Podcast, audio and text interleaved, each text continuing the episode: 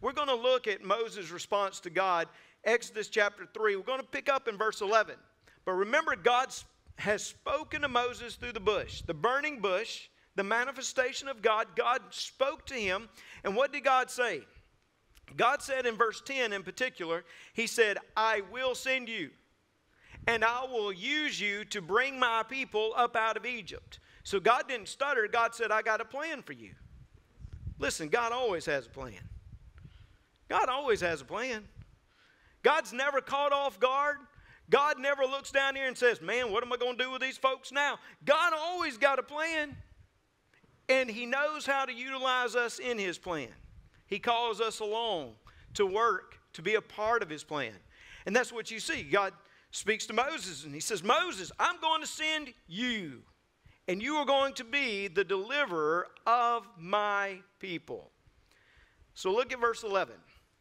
Here we see Moses begin his response to God, and there are five questions that I believe he poses. In some form, he poses back to God. So look at the first one there in verse 11.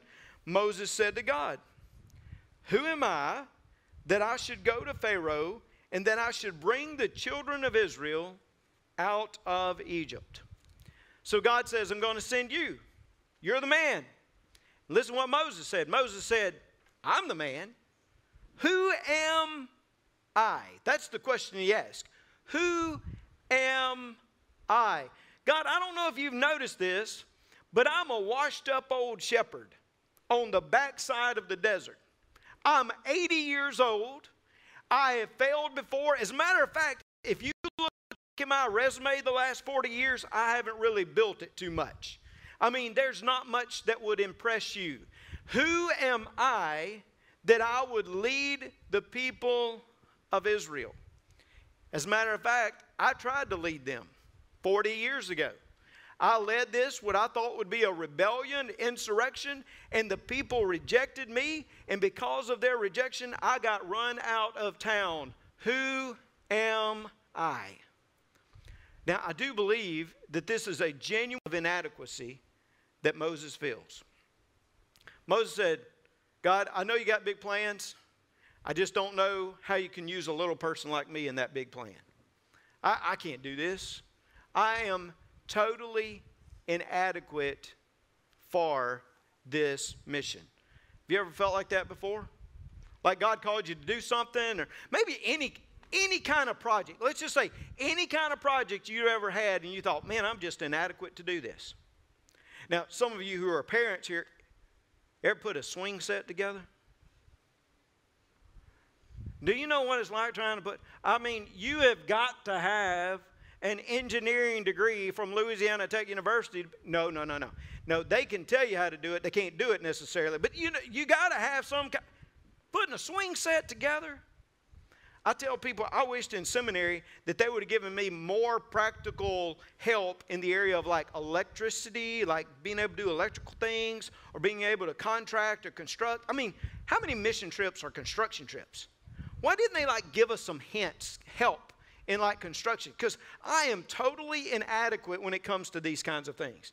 This week, like I had several projects around the house. Yesterday I had like three or four. It should have taken like 10 minutes tops. It took hours. Because I got frustrated, I have to go and pray and repent of my sin and go back and do my thing. I mean, I even had to call on the deacons. I said, listen, when I wrap this electrical wire around this screw, he said, What are you doing? I said, I don't know. This is a hint. You come over here and do it for me right now. I don't know what I'm doing. But sometimes you just feel inadequate, right? In any kind of purpose, any kind of mission. You ever felt like, man, who am I to do this? Who am I? That's what Moses, Moses saying, who am I? I remember when I got called to First Baptist Church of Zachary. I see some of the folks that I pastored in Zachary. But I I was called to pastor First Baptist Church of Zachary, and, and that church was a church of some size. It is a great church, great Wonderful church right there in the middle of the community of Zachary. Now, think of this. I was 27 years old, so I was just a little bit older than some of you here. 27 years old to go and become the senior pastor at First Baptist Church of Zachary. There were all kind of issues that had occurred before I got there and all kinds of things that we had to deal with. And they extended a call, wanted me to come preach for them and pastor them. And I thought, I can't do this. I mean, I was even sitting in the office of a professor named Dr. Argile Smith down at New Orleans Seminary. And Argile looked at me and he said, Hey, I heard you may be going to Zachary. Of course, I thought those things were supposed to be secret, but you can't trust a preacher outside of this one to keep a secret. And I thought, Well, how did he know that? Because you're not supposed to be talking about these things. Argile said, Oh, yeah, we know. We know you're talking with them and they've talked to you about coming there. So you going? I said, I don't know. He said, Well, you know about it. I said, I don't know if I can do it. And he said, You can't. I said, Thank you so much for the affirmation, Dr. Smith. Appreciate you. Love you. He said, No, no, no. He said, You can't do it, but God can. I said, I know. That's the spiritual answer. I've heard it all my life. You know, you can't do it, but God can. I mean, I understand that. Got it, got it, got it. He said, No, no, no. He said, You ever seen that movie, that lawyer movie? Now, I thought he was going to give me a revelation of God. He points me to a lawyer movie. You know, he says, You ever seen that lawyer movie? It's about that young guy. Uh, his name's Matt Damon. He was young at one time. Not young now for most of y'all, but he was young at one time. And he was a lawyer in that movie. I think it was, was it Rain Man, maybe what it was? I'm not sure. anyway, it says that Matt Damon, he was that young lawyer, he came up to the judge's bench, and of course, he's facing off against this very seasoned lawyer. And the judge looks at the young Matt Damon and he says, Son, are you in over your head? Absolutely. He said, One of these days you're going to get to Zachary and you're going to look around and you're going to say, Man, I'm in over my head. I don't know what I'm doing. And he said, It's at that exact moment that God will show his power and his strength and his wisdom. Because God loves to put you in a place where you don't know what in the world you could do or who you think you are so that he can show his power and his grace. It's good for you to feel inadequate. You shouldn't use it as an excuse, but you should use it as a healthy sense of humility before God. See, he felt inadequate because he had failed before. We're going to talk more about that, but he, he had failed. Remember, he had tried to lead the people, and I'm convinced that it was intentional that he was trying to lead them in rebellion, and they didn't follow, so he had failed. So he'd been burned once. He didn't think he could do it again. Verse 6, it said that he had hid himself from the manifestation of God. Because listen, when you failed and you're imperfect, it's hard to stand before the holy, perfect presence of God. I mean, when God's there and he's all great and you realize how terrible, I mean, you're just kind of like, you try to hide because you feel inadequate. Moses felt inadequate. Look how God responds, though. Verse 12. So he said, I will certainly be with you and this shall be a sign to you that I have sent you. When you have brought the people out of Egypt, you shall serve God on this mountain. What does God say? God said, Moses, listen, this is not about you, it's about me. I will be with you. He didn't try to pump him up, try to encourage. him. He didn't try to say, Hey, Moses, you're really a great guy. Moses, I know. Moses, you're awesome. He didn't say that. He said, I will be with you. He said, I'll be with you. It's not about you, it's about me.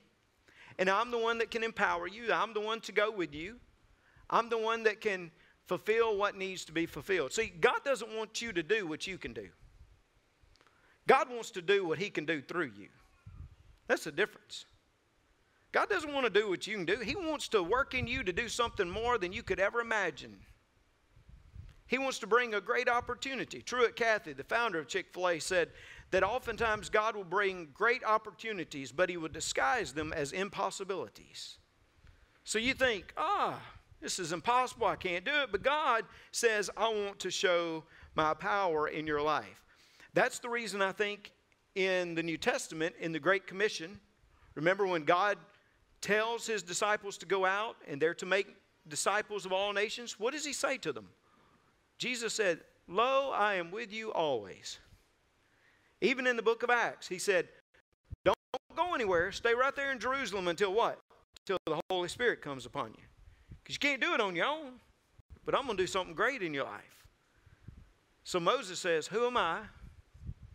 And God says, It's not about you, it's about me. And then he says, You'll know it. You'll know it when you come back to this mountain. So look at the faith element.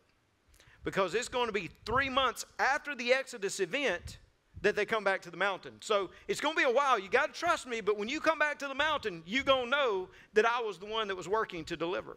You just got to trust me. I am with you.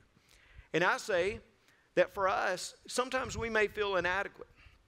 We may feel inadequate in our families, in our jobs, in even our communities. We may feel inadequate to do what we think we need to do. Look, I, re- I think through like my becoming a parent, my becoming a dad. I still remember I was so frightened to hold Abigail the first time because I just knew I was going to drop her. I don't know if you've noticed this about me, but when we do baby dedications, which I know it's been a while, but you notice this, Sally knows this, do not hand me the baby.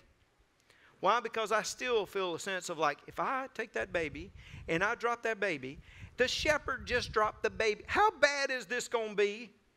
You know, it's not that I don't love, I love the children, I love the babies. I just don't, I'm just feel inadequate. I felt inadequate with my own. Uh, being a dad, you know all the things that go in that. And man, I have failed through the years. But thanks be to God that even though I felt inadequate, He was adequate to be able to be the person that needed to be in my family and to encourage me from day to day. I say sometimes you feel inadequate, but listen to what he says. He says it's not about you, it's about, it's about me, it's about God. Look at the second question. Second question occurs in verse 13. Then Moses said to God, Indeed, when I come to the children of Israel and say to them, The God of your fathers has sent me to you, and they say to me, What is his name? What shall I say to them? So he says, First of all, like, who am I, God? to do this.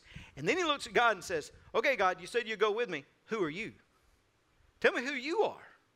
Because when I get over to Egypt, they're going to want to know a name of somebody that sent me. And there's so many different names and so many different gods. I mean, if you go into Egypt, you'll find a plethora of gods. The Nile itself was a god. They believed that the Nile provided nourishment to the community and to the country, so they worshiped the Nile. And then they had all these gods that were associated with the Nile, and all these gods that were associated with the land, and all these other things. So Moses like, when I get there, the Egyptians are going to want to know who sent me. And then the Hebrews are going to want to go to who sent me. And they all know all these different gods. So, God, who are you? God, tell me who you are. I need to know your name. Look at how God responds. Verse 14. God said to Moses, I am who I am. And he said, Thus shall you say to the children of Israel, I am has sent me to you. Get that? He said, I am that I am. It's kind of like a verbal form that you find there in the Hebrew. It's like, hey, I am the one that has always been. I'm the eternal one. I am that I am. Some of your translations may even say, I will cause to be what I will cause to be. Because it is the idea that he is the self existent. He is not dependent upon anything else. He is the ruler of the universe, and he is the one that is able to accomplish his purpose and his task. I am that I am. You tell them the I am sent you. That's what you tell them. Well, it's good to know that your God is over everything if you're about to walk back into Egypt.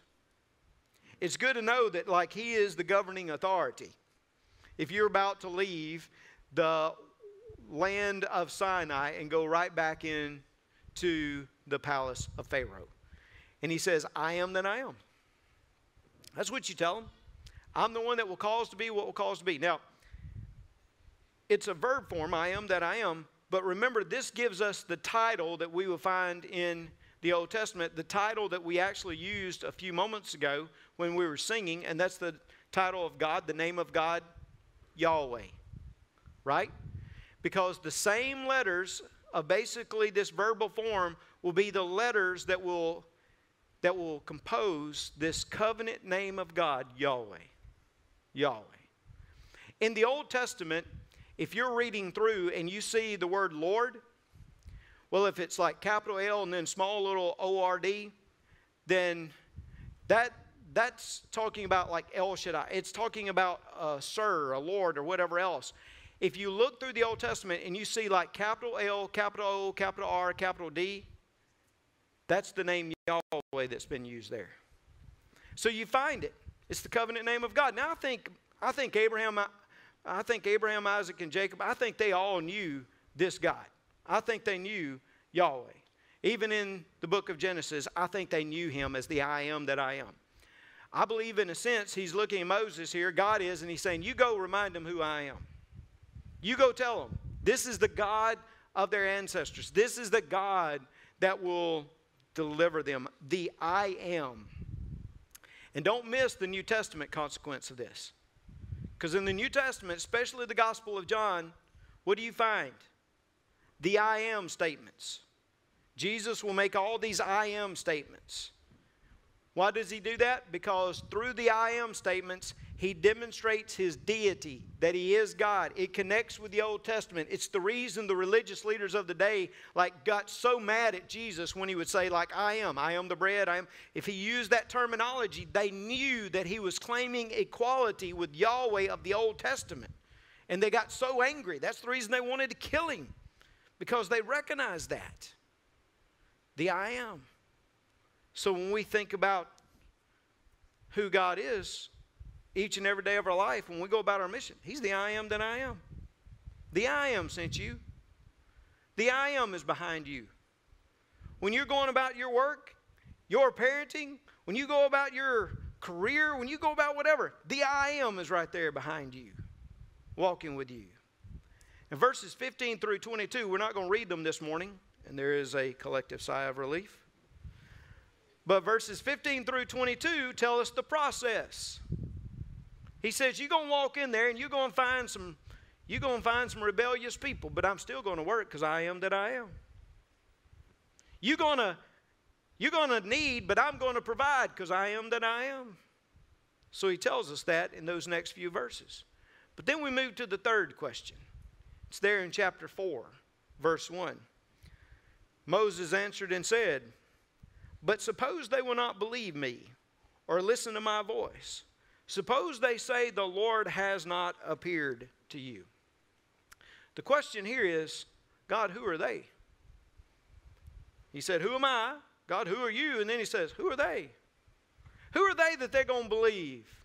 Who are they that they're going to trust me? They're going to think I made this up. They're going to think I came up with this whole deal. God, who are they? Remember, they were the ones, or at least their parents and grandparents, they were the ones who rejected me earlier. What's going to be different this time? I was a colossal failure before. What has changed in the last 40 years? I'm going to go back in there as a shepherd and a fugitive. Again, can you see how he's thinking through his failures? Like, who are they? It's been said, it, has been said by C.S. Lewis in the Screwtape Letters that Satan's strategy is often to get us focused on our failures so that we can live in defeat. If we focus on our failures all the time, Satan has won. Because we feel like nobody will listen. We can't do it. We can't make it happen. See, failure is still haunting Moses. God, who are they? They're not going to listen to me. There's no way. And for many of us, failure continues to haunt us. Who are they going to listen to us? They're not going to listen to us. I hear, I hear them talking at the church about sharing the gospel. These people aren't going to listen to us. They're not going to listen to me. My family's not going to listen to me. They know who I am. They know I've messed up in life. And those failures just keep coming back. God, I, you cry out to God, God, I can't serve in the church because you know the way that last relationship ended. God, you know the language I used even when I was 20 something. It turned people off. They're not going to listen now. I can't forget my failures. May I just say to you, God can forget your failures. Where do I get that from? The Bible says that our God is able to forgive us of our sins, and He is able to cast all that sin as far as the east is from the west and remember it no more. God's forgiven you those things. Why are you allowing those things to continue to haunt you? Why are you allowing those things to stop you from doing what you know God wants you to do? Well, I, again, they're not going to listen. You are not responsible for their response to God. You're not responsible for them believing. You're responsible for doing what?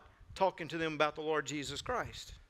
You're responsible to them about sharing life with them each and every day. You're responsible to show them this love of Christ, and, and God takes care of the rest of the stuff. See, even as a preacher, I've never saved anybody. God does all that. I'm responsible for get up here and to preach. I'm responsible to talk to people during the week. I'm responsible to be the witness I should be. God takes care of the rest of the stuff and know how He can when His Spirit starts working on somebody. When He starts speaking to somebody. So who are they? Well, look at this. God does something here. God looks at him, verse 2, it says, What is that in your hand? And he said, A rod.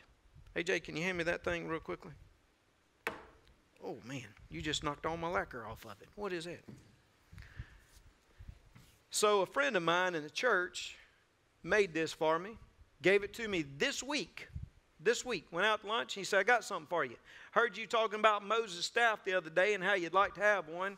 He said, Here you are. Now, I'm not sure this is exactly the way Moses' staff looked, but I'm going to tell you, it's a good looking staff, and I'm pretty proud to have it. He said, Here, I want you to take it, and that way you've got it. Oh no, he thought maybe I might need it in a deacon's meeting every now and then, but he said, uh, there it is for you to have. So here's God. He's looking at Moses, Moses the shepherd. He said, Moses, what, what you got? What you got there in your hand? Moses said, Got a rod. That's cool. Then look in verse 3. God said, Cast it on the ground. Throw it down. So he cast it on the ground. It became a serpent, became a snake when he cast it down. So I thought I'd do a little experiment this morning. Thought, man, let's just see how this works. All right? So my friend told me it's like Moses' staff now. That's what he told me. So I got it here, thought I'd just drop it, and we'll see what happens, all right?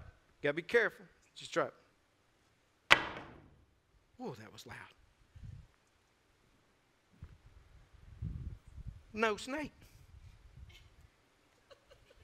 It didn't do it. Try it again, you think? On this level, you think? Right here? I'll try it. I'll try it. Right? Higher, you think? Oh, man, this is making me. Nothing.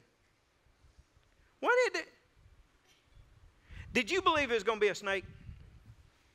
Did you? No? Then it's your fault. You didn't have faith. If you had had enough faith in this place, we're going to look at. Never mind. You you just blown my illustration. Anyway, when you look at this, he says, "Cast it on the ground. It's a snake." And then I love this because don't miss the humor in this. Verse three. What did it say at the end? And Moses fled from it. You don't think Moses made some tracks? All of a sudden, there's a snake. And Moses said, Whoa, I'm out of here. I am gone. Because you would have been too, right? That would have been the end of this service. I mean, we could have given the invitation right then. Nobody had been running here, they'd been all running that direction. But he said, I give you a rod, rod becomes a snake. Look at verse 4. Or actually, well, yeah, look at verse 4. The Lord said to Moses, Reach out your hand and take it by the tail. yeah, all right, God. He just said, Pick up the snake. Well, Moses had faith. He reached out his hand, he caught it, and it became a rod in his hand. So it went from a live snake, a live reptile, all the way back to this block, this stick of wood. Incredible. Verse 5 that they may believe that the Lord God of their fathers, the God of Abraham, the God of Isaac, the God of Jacob, has appeared to you. He said, Who are they? They're going to believe because what I'm going to do. And you can use the rod as a sign. He'll also tell him, he'll say, Take your hand, stick it in your vest, bring it out, and you will find leprosy. But stick that hand back into your vest and bring it out. What do you find? You find healing. And if they don't believe that, take some water. Take some water out of the Nile, and see it transformed to blood, which would be a foreshadowing of the first plague that will come upon the nation of Egypt. It will show how Yahweh God was over the God of the Nile and everything else. He says, See, take these signs. Who are they? They're going to believe because I'm sending the signs. This is the takeaway I want you to get from that. If God calls you to do something, He will empower you with every necessary resource to get it done. If He's called you to be a father, He'll give you every necessary resource to be a father, to be a mother, to be a husband, to be a son. Whatever career. You're a teacher, God's going to give you exactly what you need an engineer, a nurse, whatever. It doesn't matter. God can give you anything and everything that is necessary. He is the I am that I am, and He can give what is necessary in your life to accomplish the task. Now, let's just look on because in verse 10, you have the fourth question. Verse 10 Moses said to the Lord, Oh, my Lord, I'm not eloquent, neither before nor since you have spoken to your servant, but I am slow of speech and slow of tongue. So, this same question he had asked earlier. He just went right back around to the first question. It's the fourth question, but it's really like the first question. Again, he says, God, who am I? Who am I? Look at me. I don't know if you've ever done that with God before. Like, God didn't give you quite the answer you liked the first time, so you just came back and asked Him again. God, who am I here? I, I can't really uh, speak as eloquently as I would like to. I can't. Now, see, I believe that he's exaggerating. I've read the book of Deuteronomy. The book of Deuteronomy is basically the sermons of Moses. And wow, what messages. I've heard what Stephen said in the New Testament about Moses. Stephen said that Moses was a man mighty in word and deed. So I think Moses exaggerated. Because that's what happens sometimes. You begin to exaggerate your failures, your inadequacies. You begin to try to make excuses. And as somebody said, an excuse is nothing more but the skin of reason stuffed with a lie. And sometimes you can reason it, but in the heart of it, it's just a, something deceptive. Look at me. I can't speak. And maybe he was self conscious. Maybe he was. I kind of get self conscious every now and then about things. Some of you may not know this, but I record a radio broadcast on Thursday afternoons. They play it on Sunday morning at 9:30 or so on one of the local stations. We've been doing that since all this started because there's some people that can't live stream and couldn't join us any other way, so we tried to find whatever means we could to get the word out. So we use the radio. I can't stand to hear my voice on the radio. I can't stand to hear my voice. It's okay when I'm preaching. Some of you say, well, you take long enough. It should be. Well, I'm okay when I'm preaching, but I don't like to hear it. That thick Mississippi accent, man, that bothers me. I mean, if I could just change just a little bit of that, I need the voice of God when I preach. You know, sometimes, here, here's Moses. Moses said, Hey, I've never been to Toastmasters. I've never been a Dale Carnegie lecture. I've never been to a John Maxwell seminar. I've been sitting around with sheep. As a matter of fact, my, I'm a little pitchy like they are. I'm a little bad. Bye. I'm, I can't speak. I'm not eloquent. Look at the way God responds. Verse 11 So the Lord said, Who has made man's mouth? Or who makes the mute, the deaf, the seeing, or the blind? Have not I, the Lord? Now, therefore, go and I will be with your mouth and teach you what you shall say. What did God say? God said, Who's your creator? Who's the one that made you like that? Who's the one that made your mouth? See, I love this. Because basically, what God says, I don't make junk. I don't make junk. I've created you, and you are who I've made you, and I can utilize you. See? God says, I can take it. And, and this is what God does God takes everything about us. He takes our physical characteristics, He takes all of our background and all of our experiences, the good and the bad, and He melds it all together so that He can use us. We are a product of where we have come from and what has happened, but that is good because God is glorified even in those diverse moments so that He can use us. God says, Hey, I'm the one that made your mouth. I'm the one that can make it work. I'm the one that can utilize you even when you think you can't be. I am the one who will tell you what to say. He says, Just go. And then the fifth question. And this is where you see Moses just at his, his wits end. Verse 13. He said, O my Lord, please send by the hand of whomever else you may send. Fifth question is this Who else, God? There got to be somebody else to do this. God, you got to you got to find somebody else. We're told in the scripture that God looks to and fro across this globe, seeking those whose hearts are loyal to him. Second Chronicles chapter 16 verse 9. God had been looking. God had chosen. He had chosen Moses. Moses said, Oh, it got to be somebody else, God. There got to be somebody else out there. I just can't do this. God, there's got to be somebody else. In truth, the sovereign God above can choose anybody he wants to. And yes, he could have chosen somebody else. He could have. We might not have ever heard the name Moses if God had decided to do something else and choose another individual to lead. God could have utilized whomever, but God had chosen Moses. And you know what? God chooses us, He chooses you. God could have God could have used somebody else in that classroom. God could have used somebody else in that family. But he didn't. He chose you. He chose you to be right there where you are. And I know sometimes you're probably saying, God, could you get somebody else to do this? God, I'd kind of like a break. God, can you, God, but God has chosen you. Now, it says, if you look in verse 14, so the anger of the Lord was kindled against Moses. God's got so much more patience than I have. I'm going to tell you, after my kids had asked me the second question, my anger had already been kindled. But he's, God is patient. But his anger is kindled. And basically, he says, Hey, look, Aaron's coming right now. He's, he's coming to meet you. You take Aaron, you take him out there, and I'll utilize him. If you need somebody, you take Aaron, but get out there and go.